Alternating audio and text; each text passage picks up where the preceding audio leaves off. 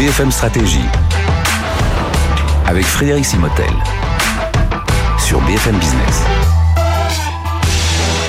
Bienvenue dans ce nouveau cours BFM Stratégie. On vous dévoile les coulisses des entreprises. On essaie de comprendre aussi les, les tendances. Hein. Vous pouvez découvrir tout un tas de sujets si vous nous regardez aussi en replay. Euh, et tout cela avec notre partenaire du BCG, Boston Consulting Group. Et on reçoit Norbert Fort. Bonjour. Bonjour Norbert, merci d'être avec nous, directeur général de BCG Platignon euh, à Paris. Alors BCG Platignon, c'est l'entité de, de, autour du digital, de l'innovation, Exactement, ça autour de la technologie euh, au sein de BCG. Alors vous, vous êtes au contact des, des DSI hein, au quotidien. Alors bah, ma première question, c'est alors comment vous les ressentez aujourd'hui ces, euh, ces DSI euh, quand, quand vous discutez avec eux? Alors d'abord, ces DSI ont dû faire face euh, au mois d'avril 2020 ouais. à la spontanéité du télétravail généralisé sans prévenir. Et ce qui est, ce qui est ressorti, c'est qu'ils ont réussi à vraiment passer ce cap et que toutes les personnes, d'un point de vue des opérations, leur en sont reconnaissants. Ils ont réussi à la fois à traiter le sujet des réseaux, hein, vous savez, le temps de réponse oui. quand on se connecte à distance. Bon, alors des fois il y a des petits couacs, mais en tout cas, ils ont réussi à passer toute l'entreprise à distance, avec aussi les applications. Un certain nombre d'entre elles fonctionnaient à distance et un certain nombre ne fonctionnaient pas, notamment dans la banque où il y avait des procédures très particulières, on ne pouvait pas accéder à l'extérieur de la banque. Et donc là, il y a des choses qui ont été simplifiées. Donc ils ont réussi euh, tout ce tout ce virage. On l'a vu dans le domaine de la signature numérique aussi. Voilà, la signature numérique qui s'est répandue de manière beaucoup plus forte et donc qui a permis de dématérialiser pas mal de procédures. Et puis le deuxième le deuxième élément, et dès avril 2020, on les a interrogés pour voir. -hmm. Comment ils, comment ils percevaient les choses. Et très vite, ils ont senti l'accélération du digital et ils nous ont demandé et ont retravaillé sur la repriorisation de leurs projets pour pouvoir saisir cette accélération. Et c'est simple, avant, la, avant cette période de mars, on leur a demandé est-ce que vous pensez que le digital va être un sujet important? 50% ont dit oui. Et quand on l'a demandé en avril, c'est-à-dire un mois plus tard, 75% diront ah c'est oui. bon, là on a compris, la bascule, la bascule est devant nous. Donc indéniablement, euh, ces DSI ont pris toute cette mesure et ont aussi ont gagné euh, pas mal de points d'estime de tous les opérationnels qui ont vu qu'ils étaient euh, à pied d'œuvre et qui pouvaient être mobilisables -hmm. en situation de crise. Alors le deuxième élément nous qu'on voit maintenant avec un an de recul, oui. euh, on a quasiment dix mois qu'on est dans cette dans cette période, c'est qu'on voit qu'il va y avoir une, une, je dirais une séparation. Il y a des, des il y a des accélérations qui sont en train de se faire. Alors c'est lié à deux facteurs. D'abord, il y a deux gros éléments qui permettent d'accélérer. Pour la DSI, c'est les sujets, ce qu'on appelle le cloud computing, c'est le fait de mettre à disposition mm -hmm. des applications dans les nuages, donc qui sont disponibles partout. Hein, Google est dans le cloud, par exemple. -hmm. Et puis l'autre partie, qui sont les gros systèmes d'information, les gros euh, ERP, grosses solutions, qui hier étaient assez monolithiques et maintenant sont plus avec la data au centre et sont en train de se transformer. Et là, on voit bien qu'on a des acteurs qui ont saisi les évolutions technologiques et qui se les approprient et puis d'autres qui sont encore dans le monde un peu d'avant. Et donc nous, c'est ce que l'on voit. Et, alors, est-ce que pour vous, les, les, entreprises ont gardé une capacité à innover malgré la crise? Parce que c'est souvent le risque. Hein. Euh, on, on, essaie de faire tourner euh, ce qui existe, et puis du coup, on, on met un peu trop de côté l'innovation. Alors encore une fois, on nuance tout ce que vous dites par rapport à des secteurs. Il y a des secteurs qui ont beaucoup souffert, d'autres secteurs. Mais voilà, euh, si on regarde le secteur du voyage, de l'aérien, voilà, par rapport à d'autres secteurs qui se sont plutôt bien portés. Mais voilà, cette capacité à innover, elle a, elle a toujours été présente? Alors évidemment, dès que la crise est arrivée, il y a une espèce de frein pour dire protégeons les marges, on arrête mmh. tout. Mais ça, ça n'a pas duré très longtemps. Et aujourd'hui, on voit cette capacité à innover qui est restée, notamment, je dirais, autour de trois grands euh, types, trois grands contextes. Il y a le contexte des entreprises pour lequel la crise n'a pas été si forte que ça, et je prends notamment tout ce qui est autour de la technologie, mais aussi les banques. Je dirais les banques et les opérateurs telco. Bien sûr, ils ont été touchés par la crise, mmh. comme tout le monde, mais ils sont restés relativement réactifs. D'abord parce qu'ils étaient très digitaux par leur métier, qui est un métier mmh. de, de, technologie, euh, mais néanmoins, eux ont continué parce qu'ils ont vu les fintech pour la banque et les MVNO, donc les fameux opérateurs sans actifs, bah, se développer encore plus avec l'accélération du digital. Donc ils ne pouvaient pas rester sans innover.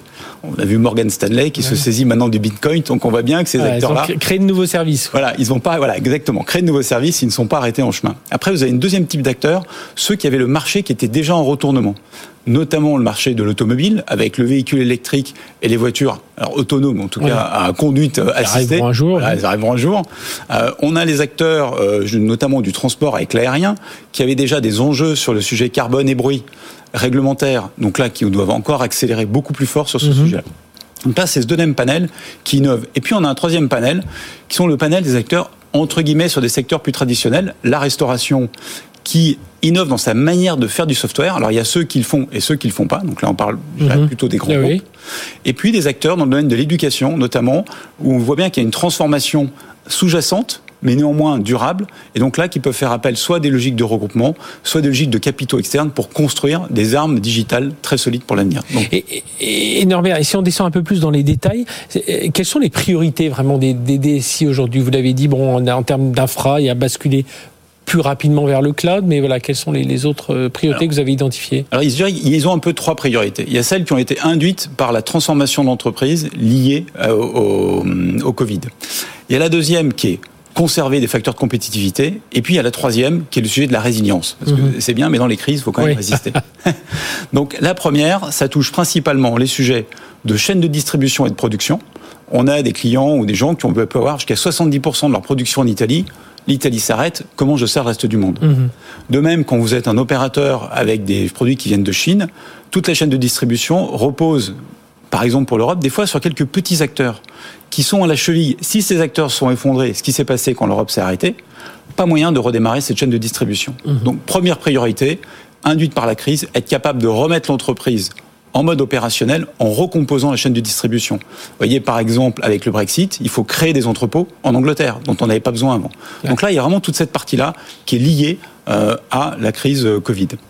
La deuxième sujet, qui est la compétitivité, elle, elle est liée d'une part à l'exploitation de la donnée, qui est absolument critique, notamment quand on veut anticiper bah, où je dois mettre mes stocks, quelle est ma consommation, quelle est la logique de demande. Là, la donnée est déterminante, il faut être capable de la partager dans l'entreprise. Hier, c'était centralisé en Chine ou en Italie pour certains. Ouais, Demain, c'est la- distribué. la Donc, il faut bien être capable plus. de la rendre euh, disponible. Et puis, pour le DSI, c'est une capacité aussi à produire plus vite. C'est fini les projets de 100 à 300 millions. Quand on parle de très grandes entreprises, c'est à peu près ce que coûte un Mhm. gros projet de système d'information. Maintenant, il faut faire des projets à 20 à 50 millions qui livrent très vite de la valeur. Mhm. Donc, il y a des enjeux de vitesse d'exécution. Et le troisième point, c'est la résilience. La cybersécurité est majeure. Le nombre d'attaques a été multiplié par plus que par 5 sur les grands groupes. Il était déjà assez colossal hein, euh, avant la crise. 5 fois plus, ça facilite pas. On estime qu'en 2021, ce sera à peu près 20 milliards qui vont s'évaporer en rançon, en demande de rançon. C'est-à-dire qu'on vous prend vos données, on les encrypte, on vous demande de l'argent pour vous les rendre. 20 milliards. Bon, là, il est temps euh, de faire quelque chose pour éviter que cet argent ne s'évapore dans une économie euh, dark, dark web, mais reste bien euh, dans l'économie réelle. Et elles sont là justement les priorités technologiques, la cyber, le cloud, des, des, des architectures techniques voilà, qu'il faut, qu'il faut revoir? Clairement, elles sont là. C'est là qu'il, euh, que les, les, les DSI sont en train de mettre euh, l'accent. Quand on se dit c'est quoi les, les compétences, sur quoi je vais aller Mhm. euh, demain, indéniablement, il y a des compétences qui existent. La cyber, elle existait déjà, mais il s'agit de la muscler et de la garder très Mhm. à jour. Les sujets d'architecture qui permettaient de faire des projets plus petits, là aussi, je dirais qu'ils étaient un peu perdus dans l'organisation. Maintenant, il faut leur donner une force pour avoir une vision plus stratégique, c'est-à-dire qu'est-ce que, comment je dois recomposer ma chaîne de distribution, comment je dois recomposer ma chaîne de production? Et donc là, qu'on ait ces éléments d'architecture qui permettent d'y aller euh, pas à pas. Et puis le troisième, qui est le sujet de l'accélération. Donc pouvoir utiliser des services qui sont déjà produits et que je peux mobiliser. Donc c'est le sujet Mhm. du cloud hein, qui m'évite de tout réinventer. Et puis aussi la manière de travailler. Cette logique de faire que les projets soient plus petits, livrent plus vite. C'est aussi un sujet de compétence. Et, et ça veut dire, euh, Norbert Fort, que les, hum, bah, par exemple, si on prend l'exemple des fournisseurs de cloud, ils ont aussi un peu transformé leur façon de, de travailler. Quoi, où avant, ils étaient un peu plus directifs. Enfin voilà, on disait monocloud. Aujourd'hui, on peut être multi-cloud, on peut être hybride. Euh, il y a davantage d'ouverture dans ce domaine. Exactement. Avant, on prenait un, un, un fournisseur de cloud, j'étais coincé avec lui, j'achetais et jusque après, je pouvais plus sortir. Maintenant, ils sont devenus ce qu'on appelle agnostiques, c'est-à-dire que je peux prendre une solution et la déposer sur d'autres clouds. Donc, c'est bien ces éléments-là, je dirais, qui libèrent l'énergie des DSI. Et c'est bien ce virage-là qui doit être pris par les entreprises, tirer profit de ce marché qui est maintenant beaucoup plus ouvert, qui fait qu'ils peuvent s'en saisir sans risquer d'être pris point lié. Et de l'autre côté, avec les solutions d'entreprise qui font que là aussi la donnée était prisonnière dans les solutions d'entreprise. Avec les nouvelles solutions, cette donnée devient mobilisable par toute l'entreprise. Et puis on voit, hein, moi je trouve qu'il y a une, une des leçons que l'on tire aussi de cette crise par rapport au cloud, c'est de voir si euh, bah, plus on consommait, plus on payait, moins on consomme parce qu'un secteur, euh, euh, est-ce qu'on paye un peu moins? Pas forcément. Hein. Il y a beaucoup de décis qui, qui, se plaignent un peu de tout ça. Euh, les virages à, ne pas rater là en 2021, parce qu'il faut quand même regarder. Alors, vous avez parlé de la cyber, le cloud, mais ça, on va dire que c'est déjà enclenché. Euh, quels sont les autres euh, offerants On parle évidemment d'intelligence artificielle, mais voilà, quels sont les autres domaines? Alors, pour un, pour un DSI, ce qui est clair, c'est que euh, aujourd'hui, euh, le software est partout. Bon, mhm. Un avion, c'est un ordinateur volant. Une voiture, ça devient un ordinateur roulant. Et aujourd'hui, quand vous allez même dans les cosmétiques, on va analyser votre peau et pouvoir vous faire une crème sur mesure grâce aussi à du logiciel. Mhm. Donc on voit bien que c'est partout. Et un virage fondamental pour le DSI, c'est de rester à l'avant-garde des technologies parce qu'elles sont maintenant au cœur du produit. La complexité euh, pour le DSI, c'est que le monde est plus compliqué et en même temps, il faut qu'il soit global. Mhm. Donc comment il fait pour faire face à des réglementations de plus en plus fortes?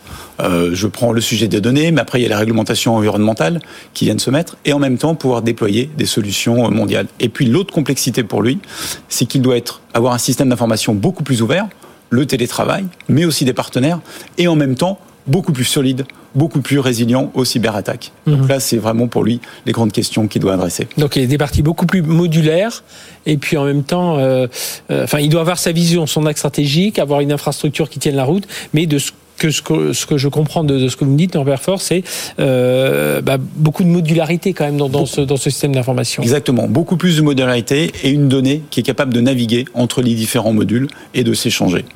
Euh, le fait que vous parliez des, des logiciels, euh, voilà, qui deviennent importants. Hein, une voiture ne tourne plus sans logiciel, une logistique ne tourne plus sans logiciel. Enfin, on pourrait ben, l'exemple de la santé, des vaccins, c'est aussi avec euh, du logiciel, de la data. C'est ça. Aujourd'hui, on y arrive à ce, ce, côté. Les entreprises doivent être pilotées par le, le software driven. Comment, Alors, elles doivent pas être pilotées, elles doivent le maîtriser, le maîtriser, le maîtriser en interne, être capable de s'en saisir. Et non, mais ce qui est très important, c'est qu'aujourd'hui, la Chine est en train de prendre une vraie avance à la fois sur le software et sur les business models qu'on peut créer. C'est-à-dire que les sources de revenus demain des clients vont être basées sur leur maîtrise du, euh, du logiciel. Mmh. Et ça, c'est important parce que c'est leur marge. Il ne faut pas se laisser capturer l'avenir, l'avenir de votre secteur d'activité euh, par des gens qui maîtriseront mieux que vous le logiciel. Donc on aura toujours besoin d'une DSI bien centrale, bien au cœur de, de l'entreprise.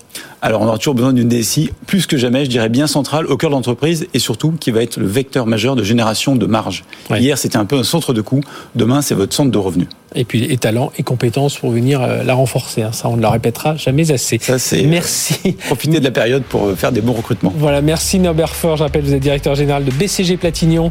Euh, BCG Platignon, c'est l'entité hein, digitale innovation euh, au sein du BCG. Merci d'avoir été avec nous. Nous, on se retrouve très bientôt pour un nouveau cours BFM Stratégie. Allez voir le reste, hein, ils sont tous en replay. Allez, profitez-en sur BFM Business.